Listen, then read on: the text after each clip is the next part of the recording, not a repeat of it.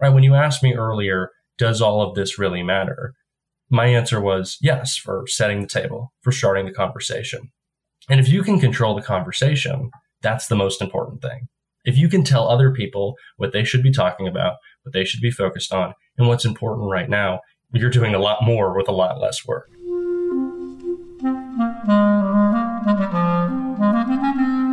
Hello, this is the Great Battlefield Podcast. I'm Nathaniel G. Pearlman. A great political battle is being fought right now between progressives and the forces of reaction on the other side. This show is about the political entrepreneurs and other progressive leaders who are finding new or improved ways to fight. My guest today is Jack Cocchiarella. Jack is a digital political strategist and the founder of PocketCast News. Jack is one of a new cohort of entrepreneurs who are figuring out how to connect social media influencers to progressive politics. While Jack is still in college, he already has forged a very eventful path. That includes interning with the Lincoln Project and then building his own sizable audience before working on PocketCast. If you're interested in how the political social media space is developing, you should listen. So, first my sponsor, then my interview with Jack about PocketCast News.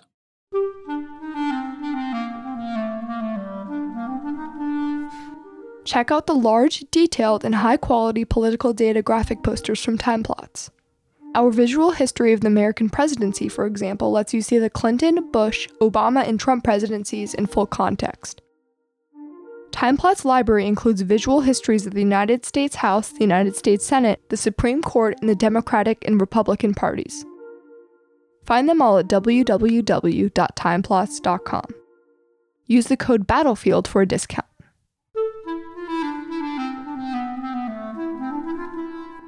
Jack, would you mind introducing yourself and giving me a quick biography?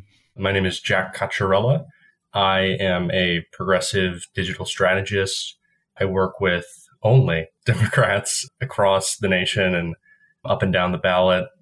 I got my start working in national politics in 2020 when I worked at the Lincoln Project, which was a pretty formative experience for someone who's continued on in digital work and kept the same aggressive nature to the way that they uh, do digital online.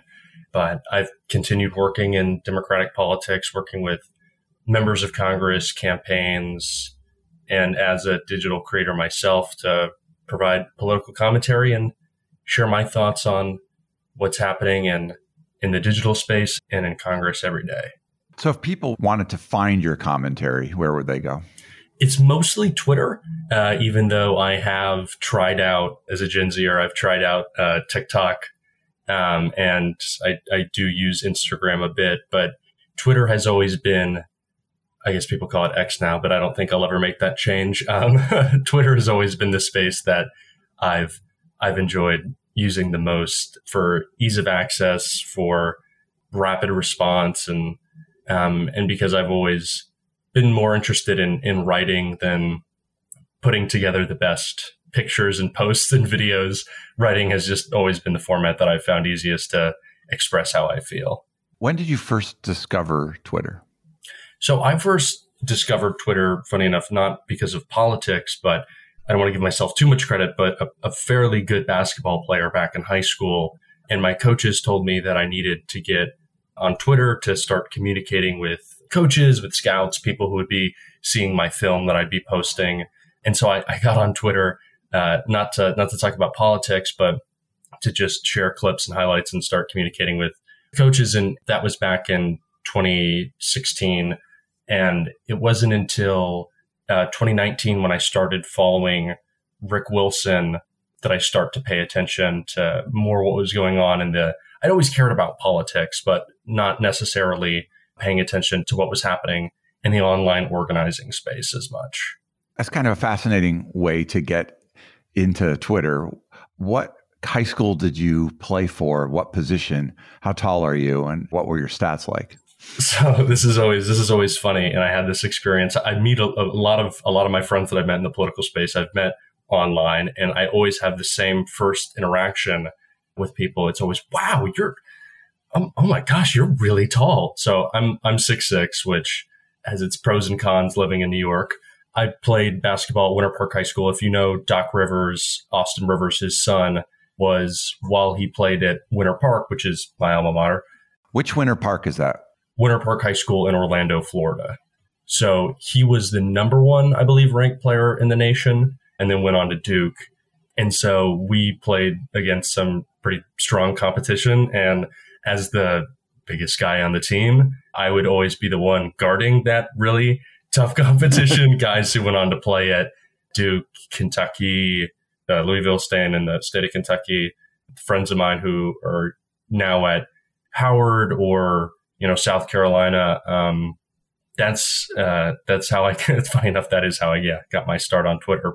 I was recruited mostly by higher academic schools. It was the MITs, NYU's, Browns. But uh, funny enough, my intent with getting on Twitter was to play basketball, and I decided I didn't really want to play basketball in college because I became so invested with working in politics that by the mid to end point of my senior year, I was already working multiple campaign jobs doing digital consulting that I just figured if I wanted to take full advantage of the opportunities that I was being afforded as such a young person that I wasn't going to have three to four hours a day to be in the gym. So, are you talking about uh, by the time you were a senior in high school? In high school, yes. Yeah.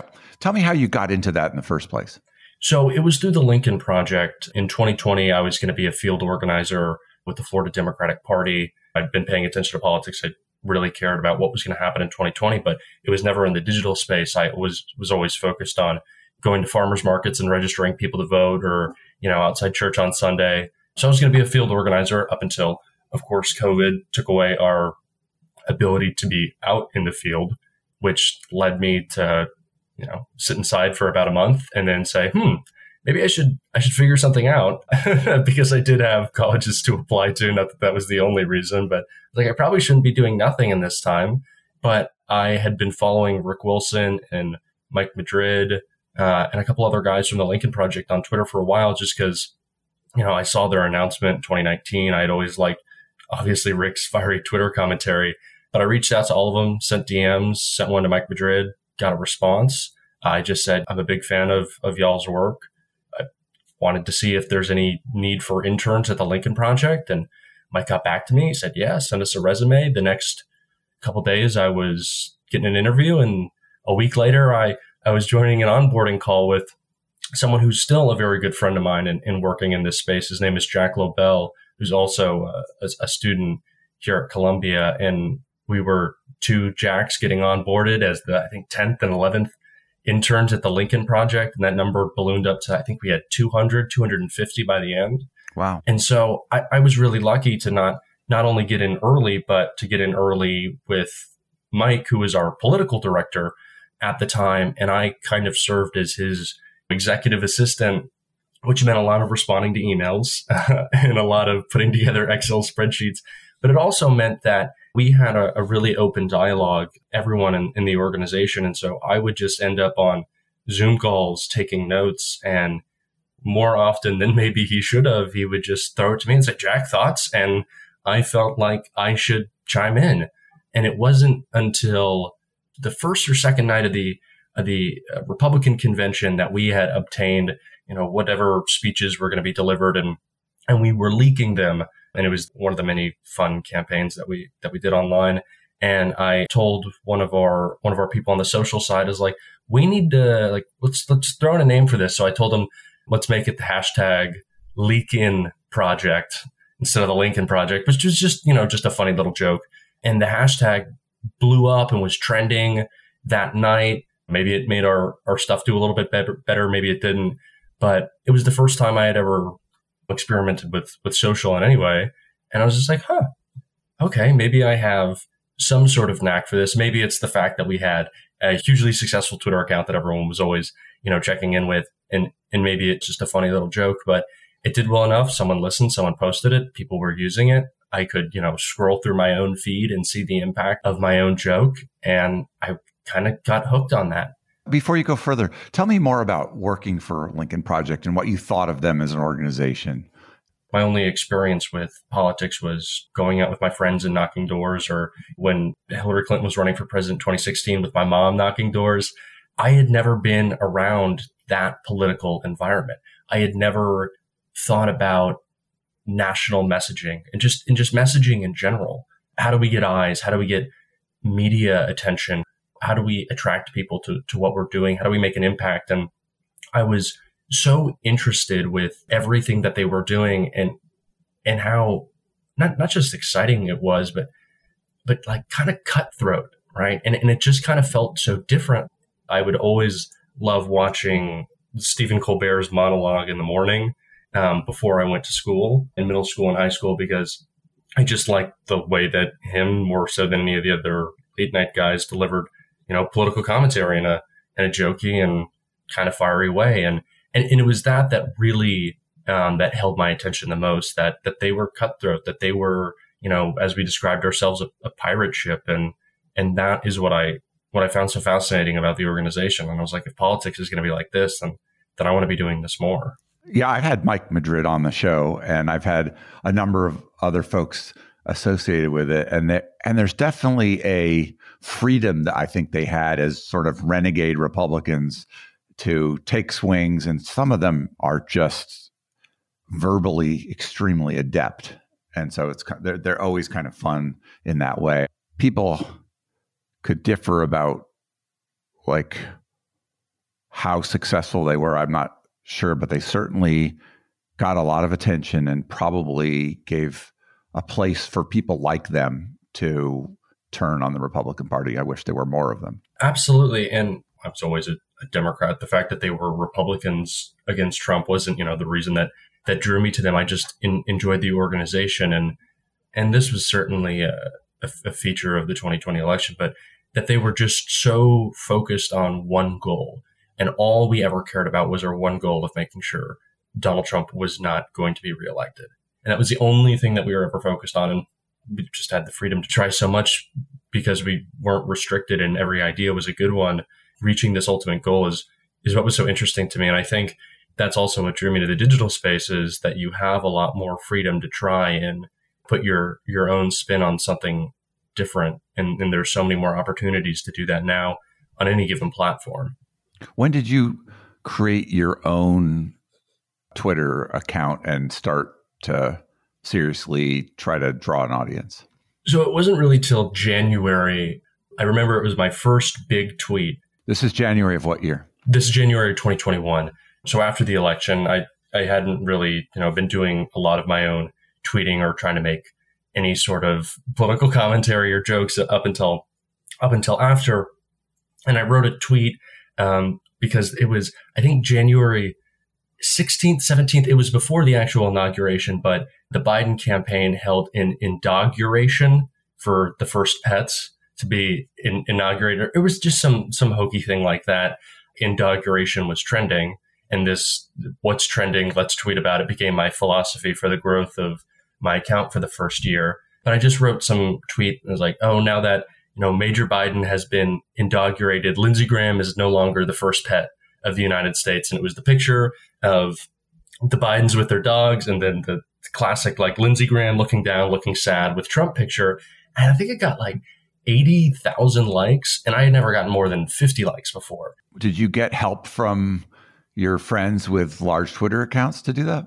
I sent it to Rick, and I was, you know, because I was like, "Hey, do you think this is funny?" Um, and because yeah, I'd been used to just sending the guys any sorts of commentary. It was never, you know, from me, but oh, what should we do something with this? Is this funny enough for us to try to spin off? But it was kind of my first attempt at, am, am I kind of good at this? Do I have the touch. And so I did, I did get the initial uh, boost, which is why for all of my um, Twitter tweeting career, um, I've always tried to, as much as possible, be uh, be very gener- generous with with my retweets as well. But it just it just took off, and and I kind of got addicted to watching the numbers go up. The thing that I had always liked about Twitter more so than the other social medias was just how interactive and, and now it was. And I remember just my, my first time ever using it. I was like, oh, wow, it's really interesting how you can see the numbers go from 79 to 82 to, you know, 85 is like the likes continue to go up in real time. I think that more than anything is, is what got me hooked at first, which, you know, kudos to whoever designed Twitter to do that. Uh, it's definitely accomplished its goal. Well, I, I look and see 360.2K followers, and I think, okay, that's a lot of people. It is, and it's it's kind of strange sometimes. I joke with a lot of my friends who are you know popular on Twitter and not as popular on other platforms. A lot of us have hundreds of thousands of Twitter followers and 10,000 Instagram followers. And I joke and say, you know, if we had just chosen any other social media to be good at, we'd have so much more money, right? Like if I had 360,000 Instagram followers, I would be making a lot more money. But it's just not as much of a community. It's not as interactive. I feel like Twitter is different in that way. And, you know, I feel like the audience, maybe except for the first 30, 20 to 30 minutes of a tweet, your audience really doesn't dictate how far something will go. And that's what I liked about the platform at first is when I first started tweeting, even though I did get the help of, of some people with some larger accounts every once in a while, I could have a very small following and still reach a lot of people, which I didn't find to be the case on other social platforms. But that, that number being what it is now is still something that, that I think is funny. And I, and I forget about when I'm tweeting about the Lakers or, or something obscure. and I for, forget how, how visible um, I am sometimes. Do you think this matters at all? What people are saying on Twitter and their size of their audiences. Do you think this is moving anybody in any direction that matters in the broader world of politics? So people always say, and it's to an extent t- true, that Twitter isn't real life, but it it does dictate how other important people act. I was never a person to look at my mentions and it was maybe because people can't spell my last name, so it's more difficult for them to at me on Twitter. It's a thing that obviously people running for Congress and athletes and world leaders look they look at their mentions. They want to know actors, want to know what people are, are saying about them. So to an extent, those people are obviously impacted. But uh, I think to gin up a conversation in a place where all of the journalists of the world and anyone who has some sort of influences on that platform in real time, they're saying it. I, I do think that has an impact. I especially do because, in my opinion, and as someone who, who is constantly online, I see all the the content on Instagram and TikTok and other places usually originates on Twitter. A lot of the biggest political accounts on on Instagram at least, what they do is just kind of aggregate Twitter content and post it to Instagram. So I think it is the single best conversation starter platform. And that's why the damage that Elon has done to it has been so upsetting and, and you know, so hurtful for gathering information. But in, in a smaller sense, no. Sometimes I feel like what happens on Twitter doesn't matter. But in a larger sense, yes. Because I just feel like it sets the conversation and, and in a way that matters. It, it tells people what they need to be focused on in the same way that Ron DeSantis's campaign has been become you know, about him not being able to smile and wearing hidden heels. It's because that started on Twitter and the people who decide what we talk about kind of get their cues from Twitter to an extent. And so in, in that larger sense, yes, but sometimes in a much smaller sense now. Yeah, I don't know if this, that's a great development for our world. You kind of mentioned that you got addicted to watching your numbers. I think that that kind of thing can happen in life in lots of different ways. If you're running a company, you can watch your numbers. If you're, you know, if you're uh, working in a nonprofit, you're you're paying attention to, you know, effectiveness and impact. There's so many ways in which the feedback loop of life can change your direction. How would you think this trying to be successful online has changed your brain? I think it has dramatically. I, I try to to stay away from the number watching, but when it initially started, it was so addictive. Not, I don't think because of that dopamine boost that is is generated by you know seeing you refresh and there's more likes and seeing numbers go up, but because I had spent all my life as either being a student or being an athlete. And so there's a bit of delayed gratification in studying and then being successful on an exam for a moment and then it's on to the next one or working really hard and spending an hour in the gym and you know you're tired and exhausted and you hope that you got better but how do you necessarily know it's going to translate to the next game that you have it's it's a longer term process but with twitter i could just very easily see if i wrote really well it translated to lots of likes and i got followers and every day I could really track the measure of my success and know that I was growing every day. I was working towards a larger goal, which at that time I didn't know what it was. I just kind of applied the the idea of growth for the sake of growth is good. Right. If if I'm if I'm growing, that's a good thing. I didn't know what the larger goal was, but I knew it would be useful someday. But it was just the not the instant gratification of likes, but instant gratification of followers were going to mean something at some point, and I could very easily track that. And I could so easily see it go up every day. And, you know, I, in January and February and March of 2021, when I was trying to get to 10,000 followers, I was doing, you know, post it note math, like how many do I have to get each day over the next 30 to get to this mark so that it's easier to get to that mark. And it just became something where you could really measure your success. And I think more so than just trying to find what's my voice on this platform, what's the best language to succeed. That is what I was obsessed with most. And maybe it's because my basketball season had ended, and maybe it's because I was done submitting all my college applications and, you know, high school, it, you know, those last couple months, once you've already applied to college, don't really matter that much. You're not you're not really doing anything, but for the first time, I felt like I really had control of something that I was building to do with whatever I wanted with, and I could see my growth. And that was the most fun thing for me is that I knew what I was doing was building something. How would you characterize your personal politics and how they have changed over time? I think I've become a lot more progressive. And I guess that's just being online and learning. I see a lot of people in the Twitter space as being more progressive. And I think that's because we're constantly being challenged by each other. And I think people who are maybe you'd call it chronically online will do more to make sure that what they're saying is based in some strong opinion that they can defend and that they have the ammunition to do so. And that's led me to have more progressive feelings on domestic and foreign policy. Would that have been the case if I wasn't on Twitter or online as much? I don't know. Probably. I'm a young person at a, at a liberal arts school in New York City. So likely.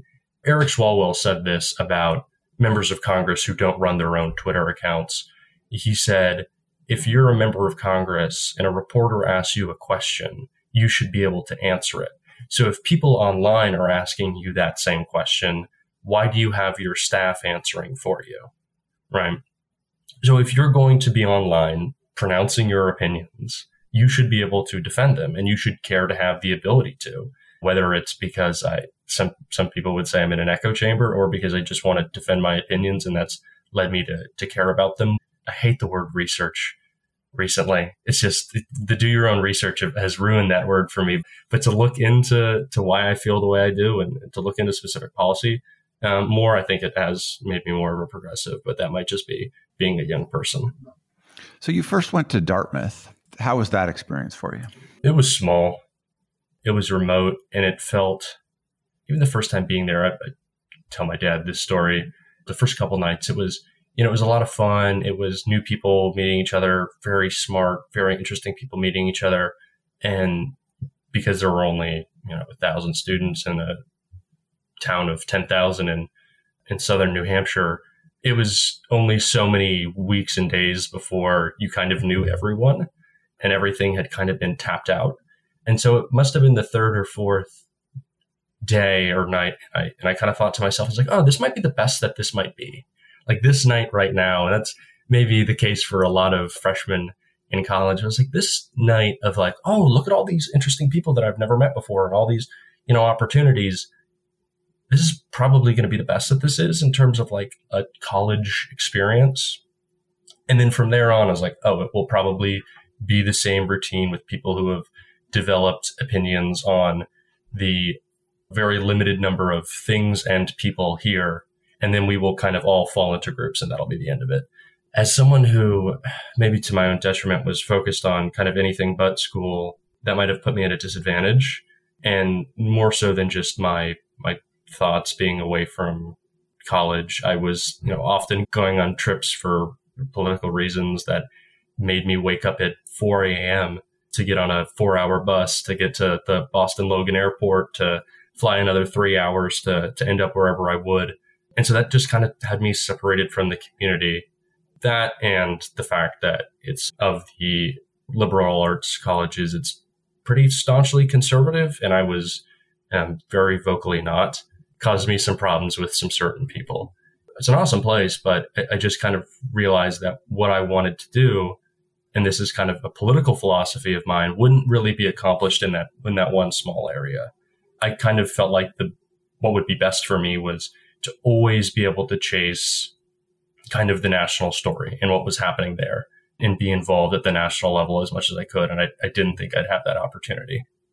Anybody who looks you up on the internet will come across the circumstances of your leaving Dartmouth. That's got to be very trying for you. Yes. Could you tell me the story in a succinct way? I, I don't want to drag you oh, through oh, yeah, it, but but I would just like to understand it. When I was reading about it, just preparing for the interview, I was like, oh no, uh, you know, should I be doing this with this person? What is the truth here? And that's got to suck to be on the other end of it. Yeah, and it, and it does. And I never fault anyone for having those those thoughts or concerns because it's just such a a strange situation. But for those who don't know and haven't Googled me, because again, my last name is very difficult to spell, there was a student named Nate Kim at Dartmouth who was in the same class as me, who had never met me and still hasn't. And he was probably more so online than me, but more in the 4chan, Reddit. I don't want to use the word incel, but spaces like that online in the more far right areas. But after I had a really viral moment when Madison Cawthorn, who's a former Republican congressman from North Carolina, came to uh, our campus for a college Republicans meeting, I went with a group of friends who all stood up and, you know, asked questions about whether it be his involvement with January 6th or other parts of his horrible ideology. And my clip of asking him, you know, why he attacked our democracy on January 6th went incredibly viral. I think I watched it. It tens of millions of views across Twitter, YouTube, um, Instagram, TikTok, all that. Uh, it was on MSNBC. I did interviews on it, and it was a, just a, a big moment. And I was really excited to have had you know me when I usually just kind of make those. I don't want to call them attacks, but you know when I go go at conservatives or Republicans online, it's only online, but to actually be face to face with someone whose views I'd like to challenge. And it went so viral. It was really exciting to me. But only two days later, him being very upset that I, I got this attention and that it was kind of disrupting to an organization that I guess he supported in the college Republicans, decided to go on to a site that no longer exists on Ivy League campuses. And I, at this point, can't even remember the name. Um, but it was a, a platform like Reddit but it was completely anonymous and you could write things and no one could see who said it, no IP addresses. You could respond to your own stuff with complete anonymity. And he decided to start a rumor that there had been allegations of sexual assault against me, which had never existed and were completely unfounded. But he decided that that was going to be his best attack on me. And it was because Madison Cawthorn, who had just come to our campus, one of the reasons that I had spoken out against him coming, and other students had as well, is because he had actually had sexual assault allegations against him in his freshman year of whatever university he went to. So Nate Kim decided to come up with that as a way to attack me. To this day, I still don't know why. I don't know why he decided that it was me of all people who stood up that day and protested that he wanted to attack, but it was. Um, he would continue to make up lies, create Twitter accounts, Reddit accounts to push this this narrative that he wanted to create and continued to do so, continued to do so until in the summer of 2022, we were able to figure out by connecting the dots, myself, friends, who it was making up these lies. We then took all efforts possible to subpoena the Reddit accounts, Twitter accounts, records at Dartmouth, his, mine, anything all in between, and finally get to uh, New Hampshire court for him to say, yeah, I made it all up and I did it with the intent to hurt you. Still something I can't believe to this day that someone would take that type of time and continual attack against someone to create lies in such a destructive and hurtful way, not to me, but to other actual victims of sexual assault is something I still struggle to understand this to this day. But no, it is it is a difficult thing to deal with to explain to someone that one, no, no one has ever accused me of anything, and two, it was someone who accused me of being accused of things, and the person who did admitted that they created those lies with the intent to hurt me after a big political moment. Um, and so it is a little bit of a difficult thing when obviously the uh, the Scott Maxwell piece and the Orlando Sentinel does a good job summarizing a very strange set of circumstances that led to those events, but it was certainly a difficult time. I can't imagine. I think that would shred me. It was most difficult because, you know, and, and not that I want to uh, spend spend too much time because there there wasn't just a lot you could you could say. There was no person involved. There were no people. No one ever said anything negative about me. It was something that merely existed on the internet that I couldn't disprove because nothing had ever happened. And there was no person for months and months that I could say no to or know about or any instance because again, like never happened. So I just had to try to wait until I could find out who was running these fake accounts. And as it turned out to be one individual man who had never met me before.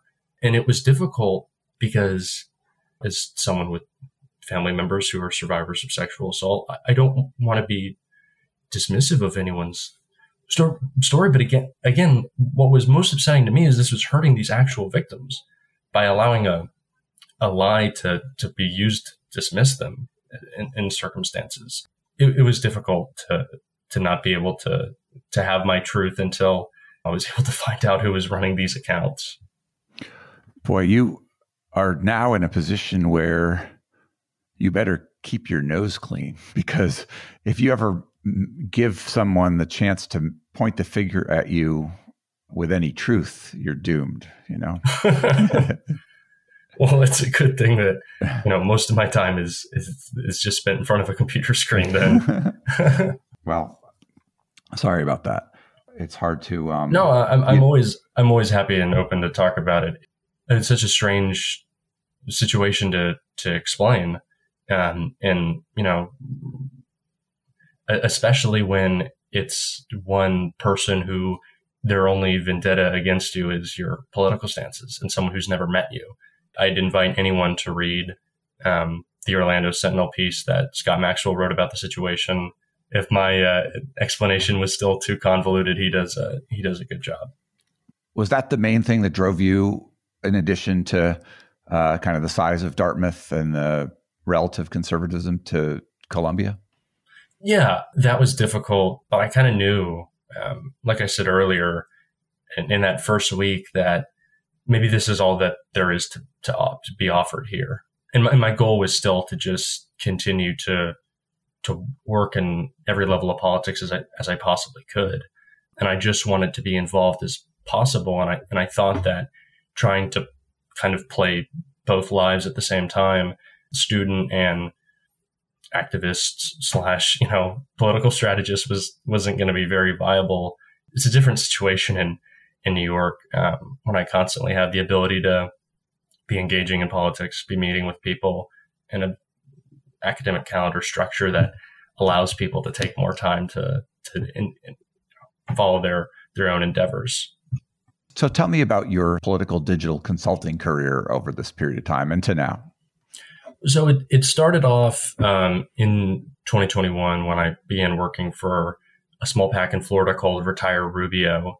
I just started doing their their digital for them because I you know I reached out. I saw that it was a it was a relatively large account that didn't tweet too often and was kind of talking about the same things that I was when I was first starting to grow on Twitter. And I thought people at at Lincoln did this. I can do this. And so I reached out through their DMs. I did my what I've come to term my Twitter flirting to get them to follow me, which was to just reply to a bunch of their tweets, have their notifications on, reply quickly, at them and tag them and stuff. And and then they followed me. I was like, great, now I can DM them. I said, you know, I'd love to talk to you about potentially doing digital for y'all. Um, they brought me on board, and it was my first job, my first paid gig working in politics. And so I was like, if this is all it is, I'm happy here. But then I had a couple of people from a consulting firm reach out to me who knew a, a couple of the people in the organization at Retire Rubio, and and they're like, "Hey, do you want to do more work? We have plenty of people that we'd love to set you up with." And and I was still kind of shocked that more people would want me to do uh, do digital for them. But from there, it turned into it turned into campaigns, organizations, so on and such. And a couple months into to working for this firm, I kind of figured that I might be better working on my own. A friend of mine from the Lincoln Project, he brought to me the opportunity to work on Marcus Flowers' campaign, which he ran against Marjorie Taylor Greene in 2022. He brought the opportunity to me. He said, They need someone to do digital. I love the work that you're doing now. I loved working you with you uh, when we were at Lincoln together. He brought it to me. I was able to land it. I brought it back to my firm and said, Look, I've landed this work for us. And they said, Great. And I said, What's my pay raise going to be? And they said, None. And I decided, well, I don't really think that's how this should shake out. And because I'd make about the same working just for them as I would for y'all. And I kind of want more freedom to, to maybe figure this thing out on my own and, and build my own firm, build my own portfolio. I, I didn't even know what it was going to be, but I just kind of didn't want to be restricted in this. I decided to just start my own thing and it was successful and it was fun to have to figure it out on your own. And from there, I've just been more and more involved in one Twitter, but now Instagram, TikTok, and, and just the general advising of kind of helping people figure out what their voice is in all of these new emerging digital spaces. What's your firm called? It's called Politically Correct Strategies. I was uh, originally going to to start it with, and I've, I've worked with a good friend of mine who you may know, Aaron Parnas. Um, so his last name being Parnas, mine being Cocchiarella, we were working on our projects together when I started it. We thought PC strategies would be good. And so I had to come up with a name with uh, for it. And I thought politically correct uh, as the joke I make because we're not politically correct, but we're correct politically would just be funny enough to get that sort of laugh of a, and, and that's it. So if you're in college and you have a viable financial employment already, it gets kind of tempting to just pursue that. That's like the Zuckerberg or Bill Gates model. Have you thought about dropping out and being a consultant full time, or what's your dedication to finishing the degree? Um, I have, I have, and I have not. Um, in the times when I want to be uh, live tweeting the State of the Union, but I'm also you know, writing a paper or it was even last weekend when I was writing a, a paper for a class, and it was just the, the third or fourth time I had had to write about you know Plato's Republic and Aristotle's Politics and kind of just do the same again and again.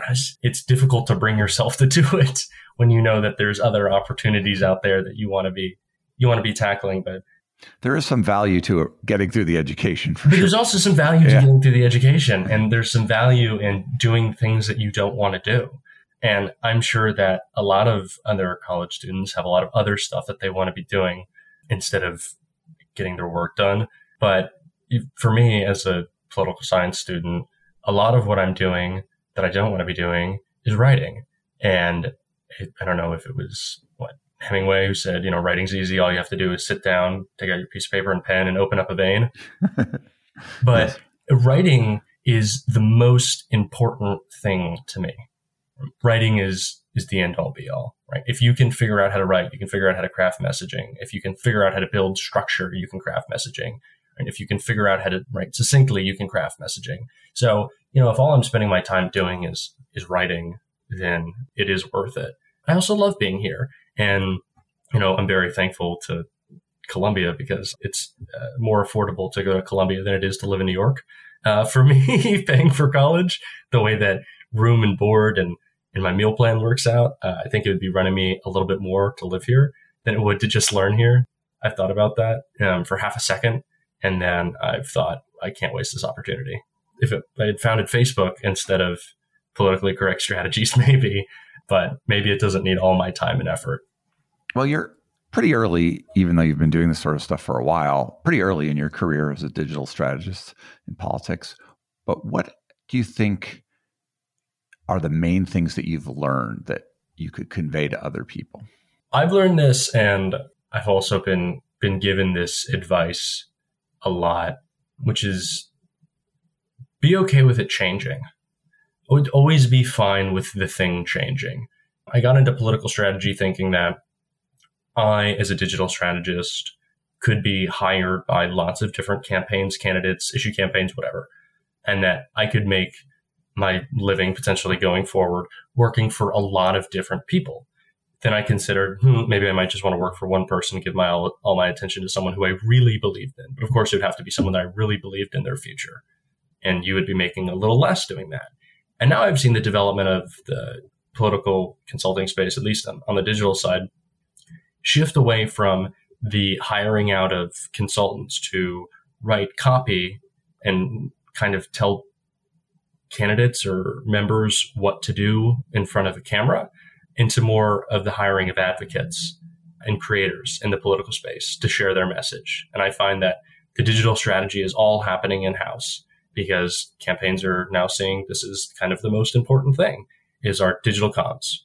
So I, have kind of allowed my perspective to shift from I need to be a person who is hireable to lots of people to I need to figure out how to cultivate and work with people and creators in the political space who are hireable to lots of different campaigns. So instead of doing this just as an individual, I see it more as a creator space that people need to be working together in. Um, and so that's kind of been my shift as I see the digital space changing. How did you meet Stuart Perlmutter, who introduced us? So him and I met through a through a friend of mine who you may be familiar with, Annie Wu, who worked on John Fetterman's campaign, tremendously successful and, and smart, just so sharp as a as a digital strategist. She introduced us. She's worked with Stewart and Ad Advocacy, his organization, and he was one of the people who kind of changed my mind in, in the direction that I was thinking that the digital world was going in. They do work with creators. They do work with political creators, connecting them to candidates, campaigns, issues, all the different stuff that's important to them in the progressive space. So him and I met each other, funny enough, through a political creator, and our relationship inside politics has been formed through our mutual love of figuring out where the creator space is going, right? And how to be on the cutting edge of not just being successful with an organization, but being successful and making creators in, in a singular unit that is able to accomplish a goal better being together than being separate. Because we both recognize that people have their own distinct voices, have their own distinct ways of reaching their audience, and have their own distinct audiences, which is great. But if we can all tell a sort of uniform story in our different way, then one, we can reach the audience better. And two, we can make the issue more important to that audience in a way that if they're seeing it again and again and again, they'll want to talk about it to other people. Right. So uh, a kind of idea that both of us have, have understood is that once you get something trending on Twitter, it's doing free advertising for you. Because when I first started on Twitter and I wanted to grow my page, I knew that if I tweeted about what was trending, then more people would see it because of the algorithm would boost it or people would click on trending topics and see it. And so what we've kind of understood is not only building a, a unit of a message is great for amplifying that message, but once you have a, a group of people who not only their audience, but other creators kind of get their strategy and their messaging from, um, does it become more prescient and important? But other people are going to want to talk about it and feel like they should talk about it because it's in this conversation that's being said. Right. When you asked me earlier, does all of this really matter? My answer was yes, for setting the table, for starting the conversation. And if you can control the conversation, that's the most important thing. If you can tell other people what they should be talking about, what they should be focused on, and what's important right now, you're doing a lot more with a lot less work. You know, not to continue this this run on kind of a rant, but when I always tell anyone who I consult with who's who's trying to grow or maybe emerge as a star in the in the digital space, specifically with members of Congress, is you know the example of Katie Porter. Katie Porter isn't viral because her tweets when she's grilling a bank, you know, about how much they're spending on bonuses instead of paying their their employees. Those moments aren't viral because she posts it and it gets 20,000 likes. It's viral because other people share it. And other people want to share those moments that she has. They know they'll get likes for them. So when other people want to share your stuff is when it becomes viral. Right. And so I always encourage people to think about how can you create content that starts a conversation about you, right? And so that's a lot of what we're trying to accomplish and what obviously they've been tremendously successful in accomplishing. Do you worry that that uh, members of Congress and other politicians and actors in this space chasing attention like this turns people into show horses instead of workhorses was the old terminology. So I'd say when individuals do it, yes, but when messages do it, no. So I think a perfect example of of kind of what you're getting at there is what was Matt Gaetz trying to accomplish in ousting Kevin McCarthy? Obviously, he has a personal grudge against him, which lots of people do. So I don't have a problem with him for that. But he wanted to be on TV more, right? He wanted the emails that he sent out for donations to get more clicks. So did Nancy Mace. And you could tell because her first step, her first stop after that vote was with Matt Gaetz on Steve Bannon's podcast. She wanted attention, she wanted donations, she wanted more clicks. And so when it becomes about clicks and attention instead of any actual goal, which was a lot of the Republican struggle. Well, maybe he got his goal of a of a more right wing speaker. That's also definitely the case, and he was certainly successful if that was his goal. But I'm not sure if that was his goal at first. I'm not sure if he expected to get a more right wing speaker, and and I'm not sure what he'll accomplish through having a more right wing speaker. Because are they going to pass anything different than Kevin McCarthy would have? Are they going to be any more effective? I'm not sure if he cares about being effective. I think a lot of these people, especially on the right, care about being influencers. That's why Ted Cruz has a podcast. They want to be influencers. They want to be TV personalities. And that's why, not to give him any credit, but I think Vivek Ramaswamy is setting himself up the best out of anyone in this current, you know, whatever you want to call this primary. I don't even want to call it a primary because Trump is running away with it so much, unfortunately. Um, but it, he's setting himself up the best because he's making himself a media personality. He is the one out of all these non-Trump candidates who has the most clips online from podcasts or interviews that he does that constantly circulate because he's always. He seems like interviews. the one who least merits attention and he does least merit attention, but he's the one who's best at finding the ways to keep his name going, not through having to say more, but having this this just you know horde of clips stored for people to push for him. And that's a really successful method of you know having your message constantly be out there without having to necessarily say new things. When it's a message that you're trying to push, right? When when you're trying to get everyone on a single message, whether it be about a piece of legislation that is trying to be passed, whether it be about stopping Republicans in, in Wisconsin from trying to impeach a newly elected Supreme Court, state Supreme Court justice, when it's on one message that we're trying to cultivate people around, I don't think it becomes more about the show. When it's about a person, certainly it does. But I think when it's a message, it, it doesn't. When you're talking about Stewart and Ad Advocacy, I was wondering if you were contemplating your own similar organization.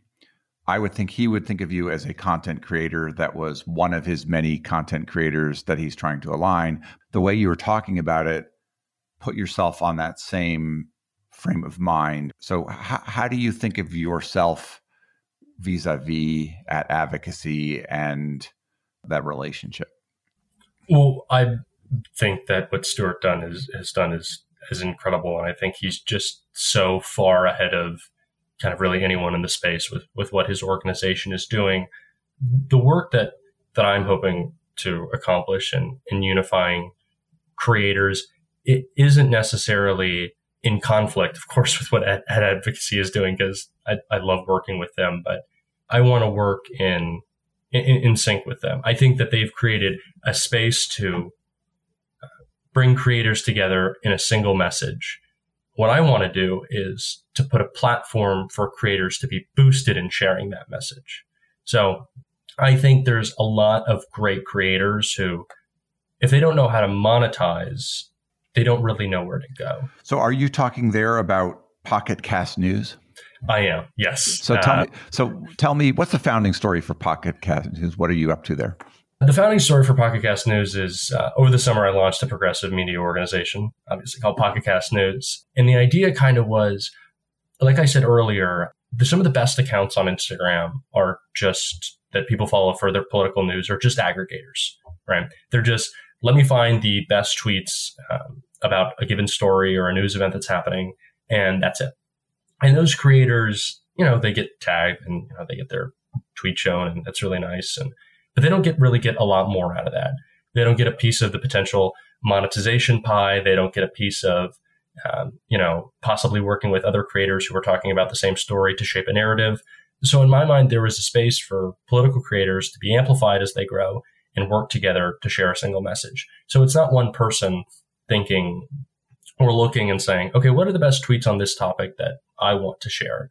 But a group of people saying, how do we craft our message together and and push that out.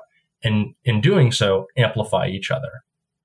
And so that's kind of what i want to be accomplishing with PocketCast. I think there's a great opportunity for an umbrella organization to house political creators to help them grow together when they all want to be sharing similar messages.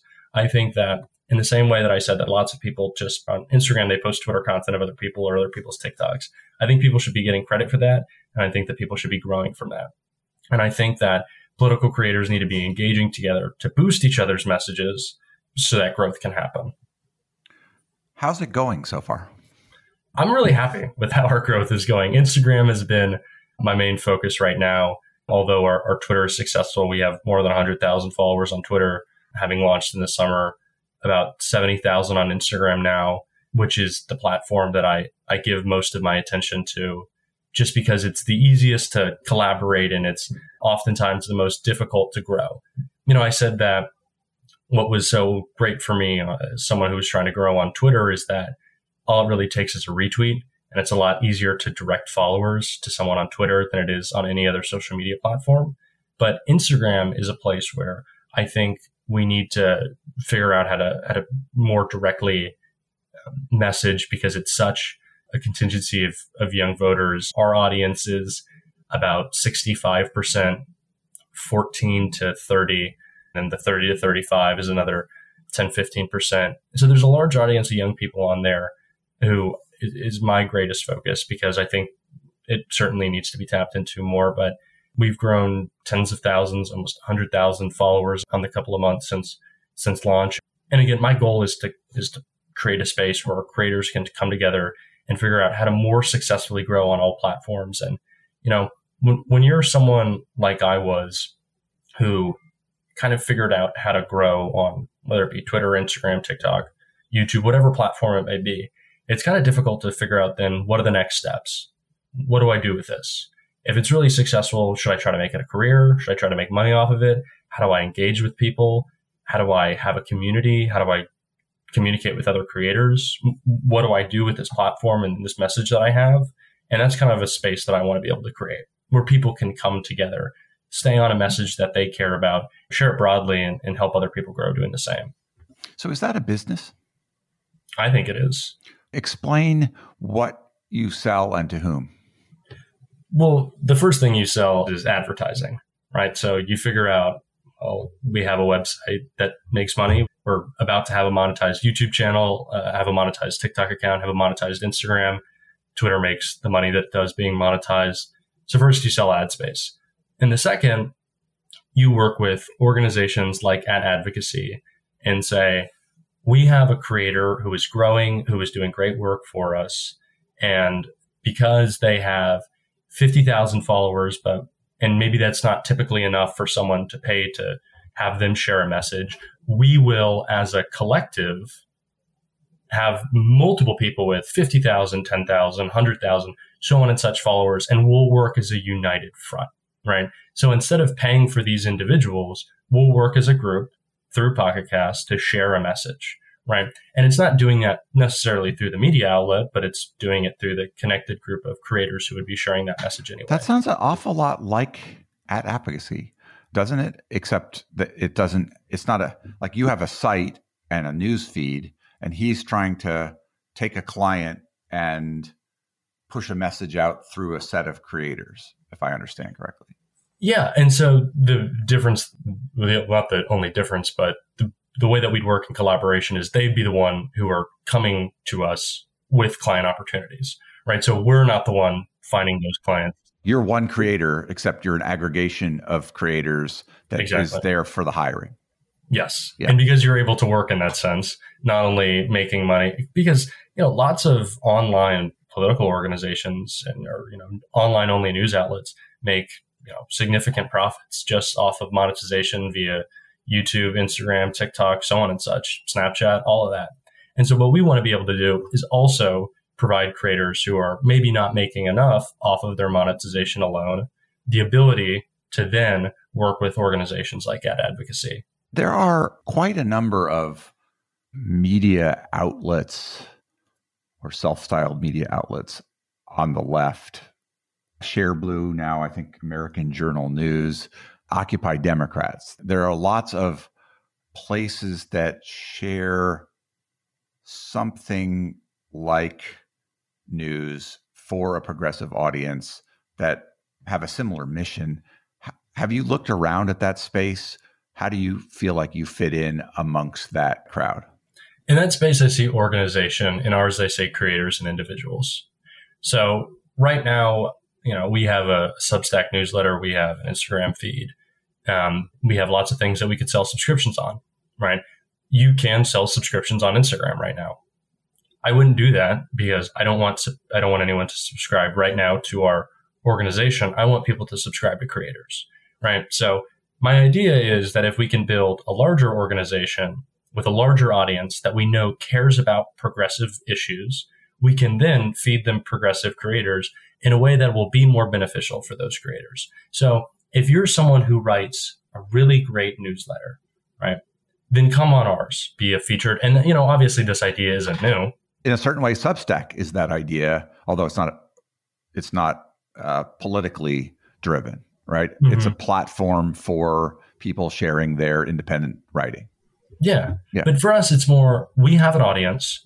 We can send that audience to you very easily come join us and take a share of, you know, what we'll bring in through monetizing our content, but we have a built-in audience. And, and that's sort of the idea is that when we bring a lot of people together, we'll be able to, you know, raise all of these creators up via each other's audiences and continue to share them. Do you have a sense of how big it needs to get for it to support you? Uh, it's, what do you mean in the sense of support? Financially you? support you. It, me as an individual or as the, as yeah, the you as the founder of it. Um, I haven't even begun to think about like at what point I would want to start making this my only career. So your main source of income is the consulting still, mm-hmm. and and but, you don't even and you're still a student, so it's not like this has to so be all, it's, all it's, not, it, it's not that dire. Yeah. Um, no, but uh, I just I see that there are a lot of people who have incredibly tapped in audiences who, if they knew how to go to that audience and say, I now have a newsletter that I'm writing and I'm able to do so and I'm able to monetize it because there's an organization set up to here is a Patreon account. Here is a paid Substack that you can subscribe to. Here is the infrastructure. Like now I don't have to create an LLC. Now I don't have to hire someone to help me with my books. Now I don't have to do so on and such, right? Because there's a built in organization, a built in media digital organization on the left to help creators do that under a larger umbrella. They'll be able to do that. And I also see the people who want to grow doing that coming to a similar organization. People who already had success, but maybe not in, in, in the same larger way, but you know, who we can identify as creators coming to that organization and, and wanting to be a part of it, knowing that there is an audience that will want to hear them once, you know, they tap into it. Uh, there are a lot of creators who have more than the 100,000 that you so far have put together there. What size do you need to be for it to be really appealing to people who've already found substantial success in finding followers like you have done independently? Well, I think there's the element of if someone has 300,000 Twitter followers and they want to start a YouTube channel and they think that they could do, you know, they think that they could be successful with it, it's going to take a while for them to monetize that, right? It's going to take them a while to figure out how to edit. It's going to take them a while to find consistency with a schedule. And maybe now they're going to have to hire out an editor. So maybe size isn't the most important thing that we'll be able to offer at scale, but you know, ease of access to new forms of creating. And maybe expertise in making those leaps.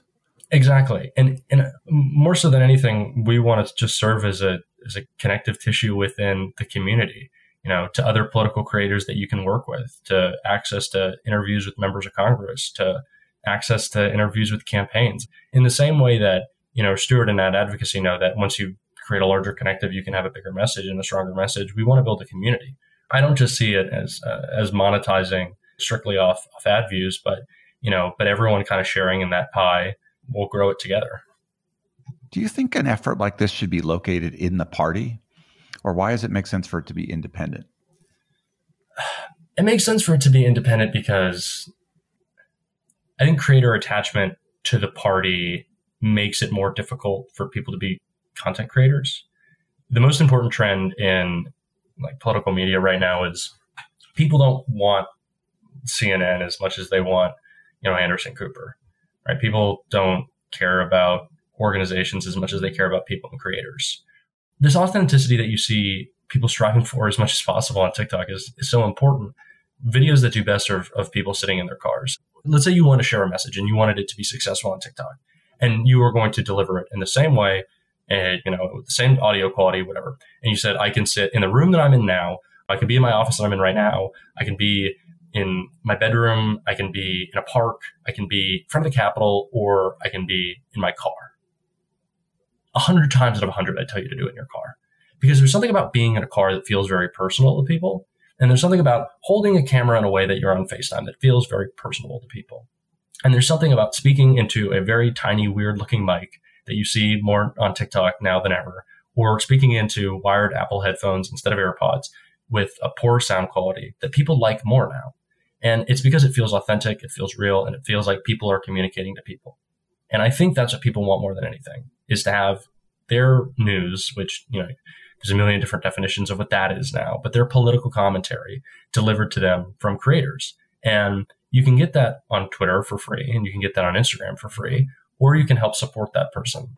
It's a lot easier to go to an organization that has expertise in, in helping someone create that, that space where they can make money and maybe make a living off of political commentary than maybe doing it on their own. So, our conversation so far has been pretty esoteric for probably a broader audience of people who are not steeped in the latest in digital and online creator worlds stuff. I don't think I articulated that in the best way, but something like that. For people who are one step removed from that or more, can you explain what you're up to and why it is something they should pay attention to. Yeah. I think that the movement towards social media as the greatest source of news isn't impactful because of the changing of Twitter or how we feel about Meta or any number of reasons. I think it's impactful because social media is curated and social media is individual. And if people are going to get their news from individuals, then we are seeing the second coming of media stratification, right? We saw, you know, cable break up into a million different things. We saw you know, three channels to a thousand, and now we're seeing people deliver news. And if people are going to deliver news, then we need to support those people and one, making sure that they're able to do so effectively and truthfully and honestly. And we need to support those people by giving them community. Because as a political content creator myself, as I know from others, it's very difficult, especially in this news environment, to continue to talk about this stuff for your mental health. And so I think that although people will go to individuals, I think individuals will need community within the political space now more than ever as they're doing this kind of on their own and tackling independent journalism and figuring out what that means and what their impact means uh, in a media environment that is as crazy as it is and feels as high stakes as ever as it does. So, why is it important? Because things are changing again and people are inheriting the power of that change. It's not big media corporations, it's individuals. And we have an opportunity to assume that power and use it for good in a way that the internet has afforded us. And so I think we should take every opportunity to figure out how to best do that and how we're reaching the right people every single day. In a certain sense, a big media operation like CNN is a agglomeration of different hosts and different opinions. It's very analogous, I think, to having a group of creators, right? Except that there is a, la- a layer and a structure of editors and fact checkers and culture of of journalism around that which obviously varies by the type of organization you're talking about like the Washington Post probably more diligent in its fact checking than MSNBC or something. I don't know how to rank them. If you were successful to a large degree and had a huge number of people doing this kind of work and therefore a growing responsibility to make sure that your people aren't spreading misinformation. To what degree do principles of journalism start to necessarily need to be employed to get this right? If you're ambitious about this, which I, you seem like that kind of guy, and things go well, how do you plan for responsibility and scale and culture and all the things that one wants when you build an organization. And that's something that I've I've thought about and and continue to think about as, as we approach, you know, growing with lots of different individuals and and what those principles look like. But I think that's kind of built in to the process of of who we'd want to to join, who we'd want to be under that umbrella of an organization.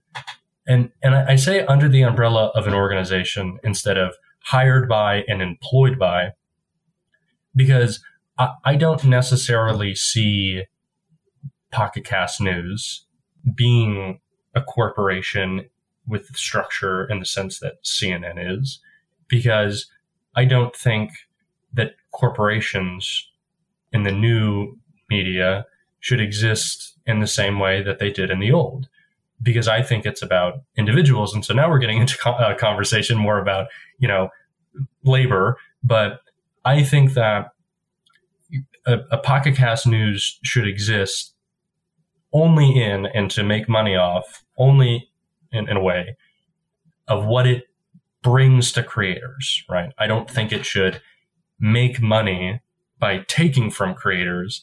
I think it should make money off of the benefit that it gives to creators, right? So, and, and I promise I'll, I'll answer the other part of the question. But if you have a podcast that you've done for 50 episodes and it has a thousand listeners, you obviously are committed enough to doing it every week. Where we come in is we are able to advertise, which is the most important thing in the world. It's what keeps us all going. It's advertising. It's all of the dollars in the world. We are able to advertise you to our audience and thus grow you. Right. And now that we've grown your podcast, we're able to bring our creators on and share our message that progressives think is important and able to obviously make money to sustain it. So we should only be benefiting in the financial sense off of what we're able to bring to you, which is a greater audience. Isn't that what Fox News brought Tucker Carlson? You could say that, but is is Tucker as important without you know the this the six o'clock slot he had? Is he? No, because they because that was something that Fox offered him. You are the Fox in this case. I mean, obviously not politically. And so and so, thank you. But in my mind, we wouldn't be the Fox. I view it this way, and I promise I'm going to answer the question that you originally posed because I think it's an incredibly important one.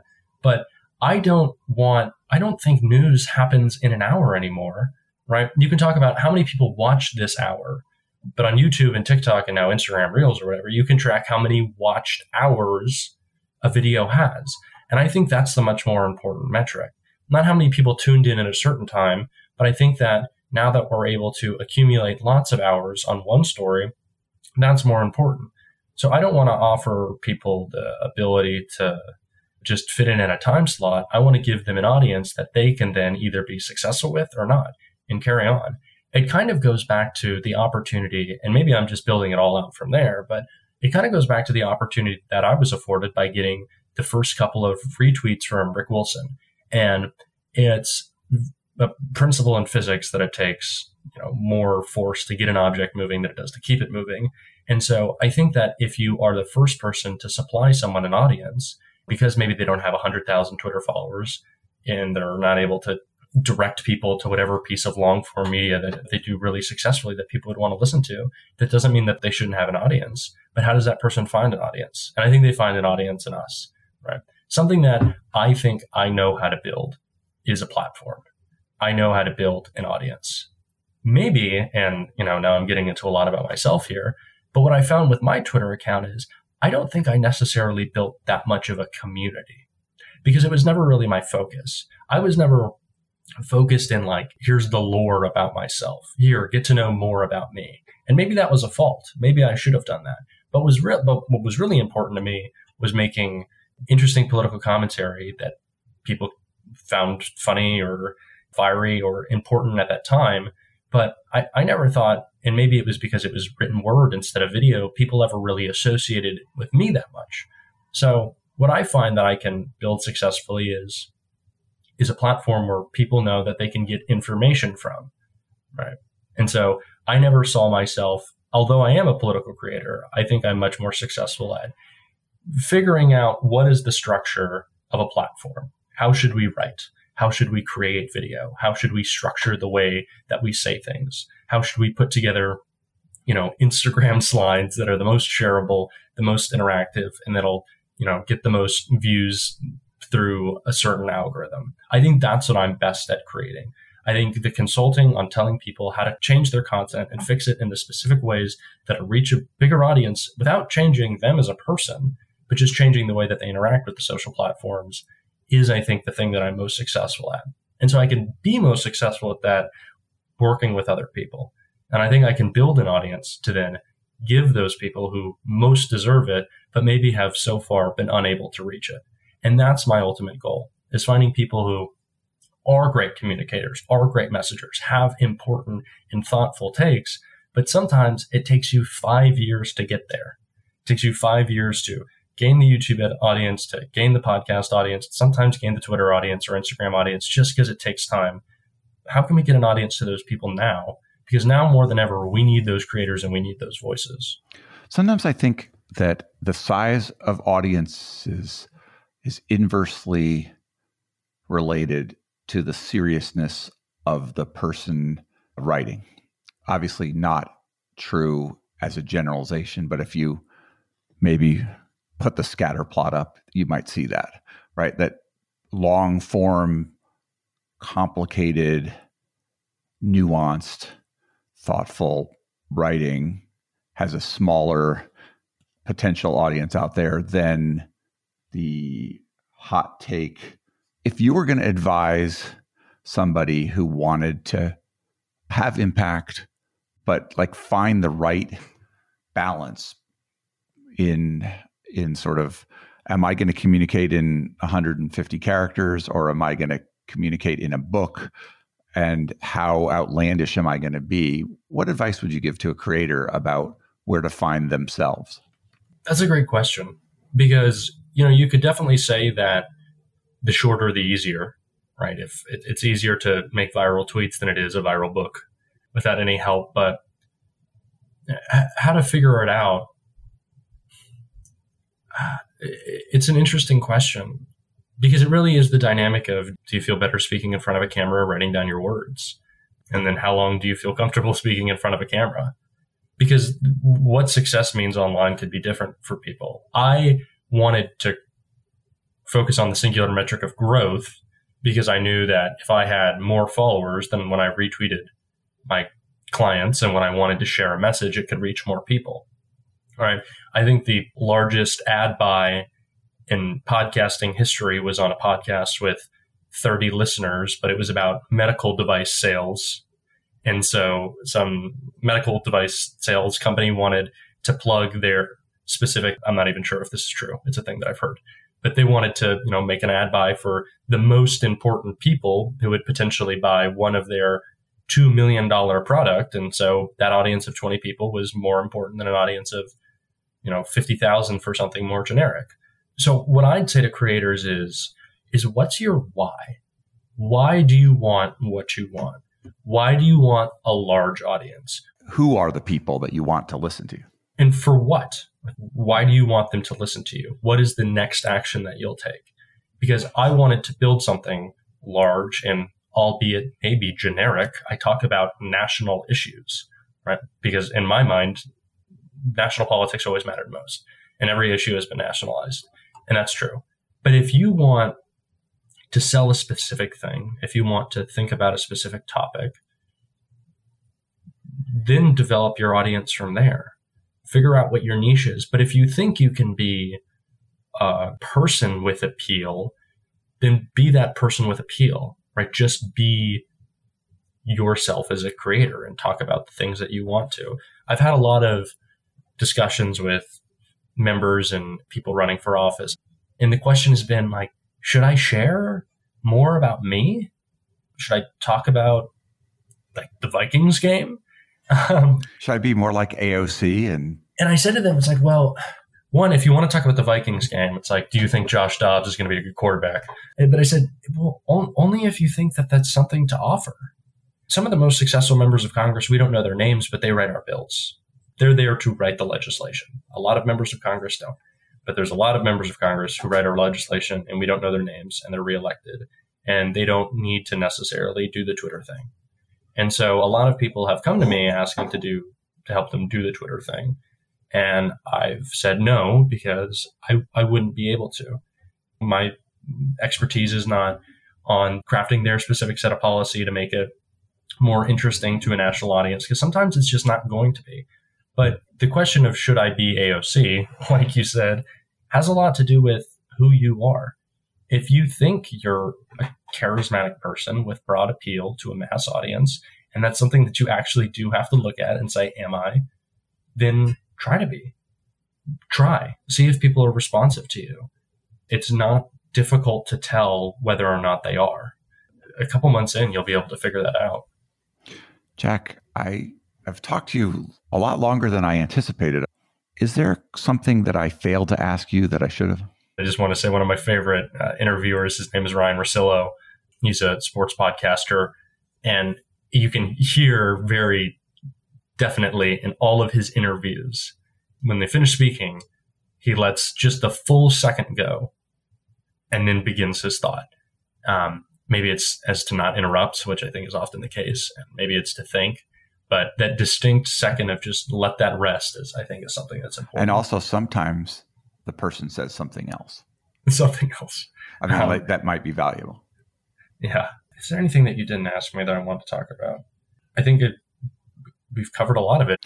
I mean, the reason that that I find it interesting is because through you and through other people like you, I get a, more of an understanding, and I hope to share more of an understanding about how our politics is changing, at least through this online lens and through the way people like you who are political entrepreneurs are modifying the system and trying to direct it in certain ways. And I think that is part of the story of our time. It's happening whether or not you make specific decisions. You're like one element of a huge, a huge ecosystem of things going on. But hopefully it helps people understand some of the change that's out there.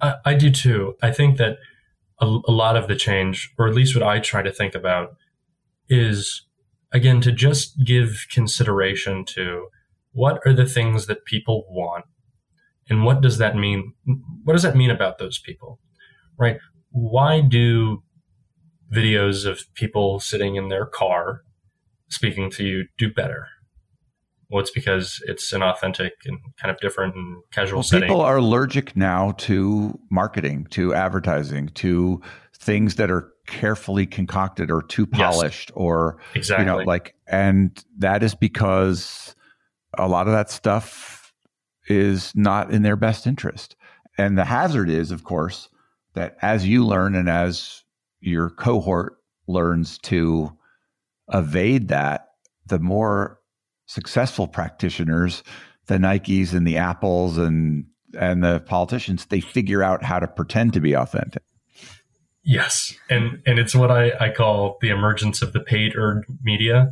And it's a thing that I try to think about. And, you know, if for me, obviously, you know, I want to have a, a successful career in which I'm able to make enough money to live in doing media and doing political consulting. And if I'm thinking of the thing that I want to make money, but is the progressive values and you know the progressive ideology that I want to see flourish online, what's the way to incorporate it and have it permeate without people noticing, right? What's the paid earned media of that? How do I sneak in the progressive ideology to entertaining and fun news content? A lot of people working on that, Jack.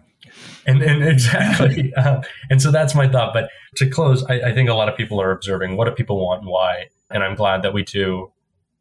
I guess, you know, everyone through history has, I'm glad that at least in the political space, we're, we're trying not, we're not trying to say, well, we're going to give people this, but start to think about what do they actually want, maybe more so than it has before. Do you ever think about running for office yourself? No. That was a quick not. no for a smooth talking entrepreneur. no. Um, well, the last time we had one of those, uh, he tried to hold on to political office. Um, I say no um, because I really hope that, and this is going to make me sound terrible, but I hope people like me who are kind of smoother talking, tall, like what you would expect a typical politician if you were making a movie in, the, in the, early 2000s. Yeah. Tall white men, yep. Yeah. I, I, hope there's less of us. There's other stuff to do besides run the government.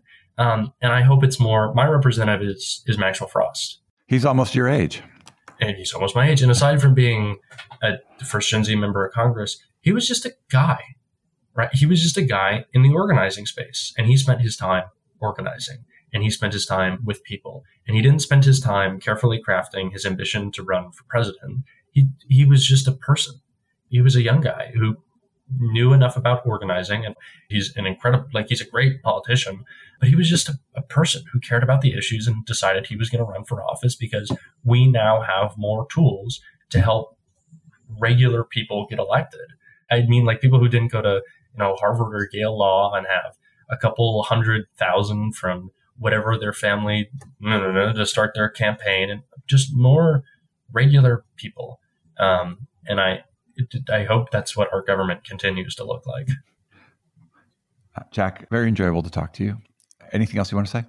Pass laws to make free school meals universal. So that's my closing thought. Appreciate that.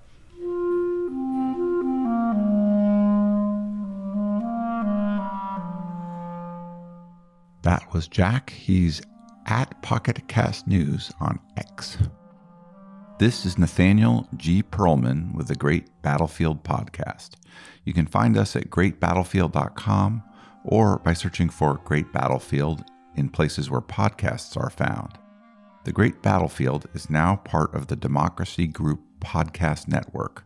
Visit democracygroup.org to learn more about other podcasts that cover democracy and civic engagement. You can also help me by leaving comments and good ratings on Apple Podcasts or elsewhere, and by sending me suggestions for great guests to npearlman at gmail.com.